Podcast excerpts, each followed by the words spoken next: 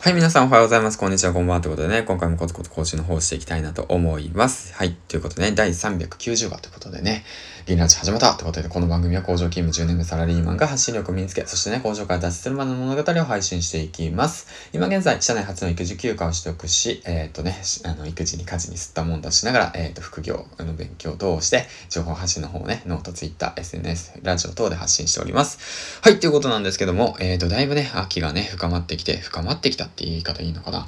まあ、秋の夜長の読書。うん、そうだね。秋の読書ということでね。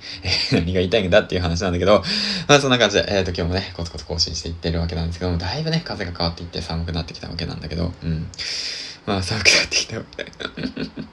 ほんと内容薄いな、この話。うん、まあそんな感じを思いながら話していきたいなと思いますね。はい、ということでね、今回なんですけども、サクッとね、あの、僕が気になったニュース、まあ、僕が気になった、僕、僕ね、僕が気になったニュースみんな知りたいか？偏差値31、えー、高校生の頃さ、全然勉強してなくてさ、今ラジオやってるんだけど、うん。まあね、やっぱニュースって気になるじゃないですか、皆さん。うん、僕がね、気になるニュースの方をね、シェアしていけばいいかなと思ってね、噛んだね。はい、ということでね、コツコツやっていきたいなと思います。はい、ということで今回のニュースなんですけども、はい。えー、サクッと5分でまとめていきたいなと思います。Apple は15日は、えー、Apple は15日、新型ウォッチや iPad など発表ということなんですけども、いや、なんだこれみたいな。15日、ロイター、米 Apple は、えー、15日の製品発表会で腕時計端末、Apple Watch やタブレット端末、iPad などの新製品を披露する見通し、複数のアナリストが明らかにした。iPhone の新モデルは発表は10月と見られている。Apple Watch は今回シリーズ6が発表される予定で、健康やフィットネス関連の機能の強化が見込まれている。ブルーバーグは、えっ、ー、と、ブルームバーグは先月、アップルがバーチャルフィットネスサービスの発表を検討しており、アップルウォッチが関連付けられる可能性が関連付けられる可能性があると報じた。また、iPad Air の新モデルはオーバーイヤー型ワイヤレスイヤホンなども発表される見通しということなんですけども、今日ですね、楽しみですね、少し。Apple Watch はね、僕持ってないんですよ。iPad Air も持ってないんですよ。だけどね、Apple Watch はすごく欲しいなと思っていて、なぜか、それはなぜかというと、あの、 Audible をね、すごく利用するんですよ、僕。うん。だから、 Audible でね、あの、よく聞いているわけなんですけども、やっぱりいいですよね、自学。で、しかも Apple Watch だと携帯と違ってね、その、なんて言うんだろうな、あの、かさばらない。もう携帯すらもかさばるような感覚になっちゃってるこの時代っていうのがすごいですよね。結構コンパクトなのに。うん、だから Apple Watch を使って、で、リスニングする。で、リスニングしながら朝ウォーキングする。もうこれがね、もう僕の本当あの、日課みたいなもんなんですけど、まあ、でも、まあどうなんだろうな。うんと、Apple Watch 高いもんな。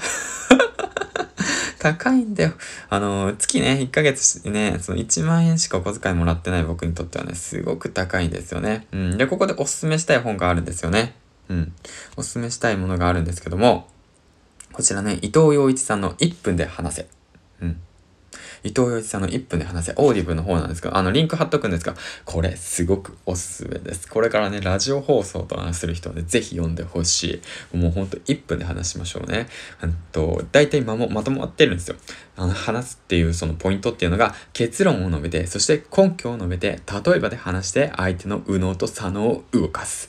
これですね。読んでない人、読みましょう。はい。ということでね、次のニュースいきたいなと思います。ブラジルのサーファー22.4メートルの大波を乗りきるギネスが史上最大と、えー、認定されるということなんですけども、こちらのニュースなんですけども、これもすごいですよ。22.4メートルってね。ギネスワールドレコーズは13日までにブラジル人のマヤ・ガベーラさん、えっ、ー、と、年齢は控えておきますね。女性なので。ポルトガルのブライアント・ド・ノルテの海で今年2月11日に飲んだ高さ73.5メートル、約22.4メートルの大波が女性サーファーが乗り切った史上最大の波と認定した。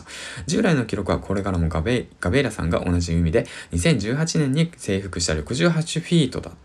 というわけなんですけども、ガベーラさんはインスタグラム上で新記録樹立について考えてもいなかったし、現実とも思えないと喜んだ。ここポイントですよ。ほんと、プロフェッショナルな人たちってね、考えてないんですよ、基本。考えてないですよ。僕は本当に考えてないよ。うん。あのね、普段やってることを、うんと、普段を全力に過ごしてるし、普段コツコツ本当にやってる人たちだから、もうそれ時のタイミング、うん。で、たまたま波が来て、本当そうですよ。波が来て、音声コンテンツの波が来て、そこにね、毎日コツコツ練習してたガベイラさんが、ガベイラさんじゃないけど、あの、いや、乗ったみたいな感じなんですよね。うん、そう。で、世界記録に樹立したというわけなんですよ。もうここね、ほんと基本です。だから皆さんコツコツやっていきましょう。うんと、コツコツコツコツやっていけば、いずれか波が来るっていうことをね、伝えたかった。はい、ということなんですけど、僕もね、サーフィンをやっていて、最近ね、ほんと行けてないんですよね。子供が生まれて、子供がね、生まれてね、なかなか時間がない中ね、あの、自分の時間を絞り出してるわけなんですけども、その中でもね、やっぱりね、自分の時間を作り出してるね、嫁がね、うーん、うん。嫁さん怖い。うん。なんですよ。あちなみに昨日は、もつが見つからなかったんで、えー、肩ロースの、えっ、ー、と、鍋でした。というわけでね。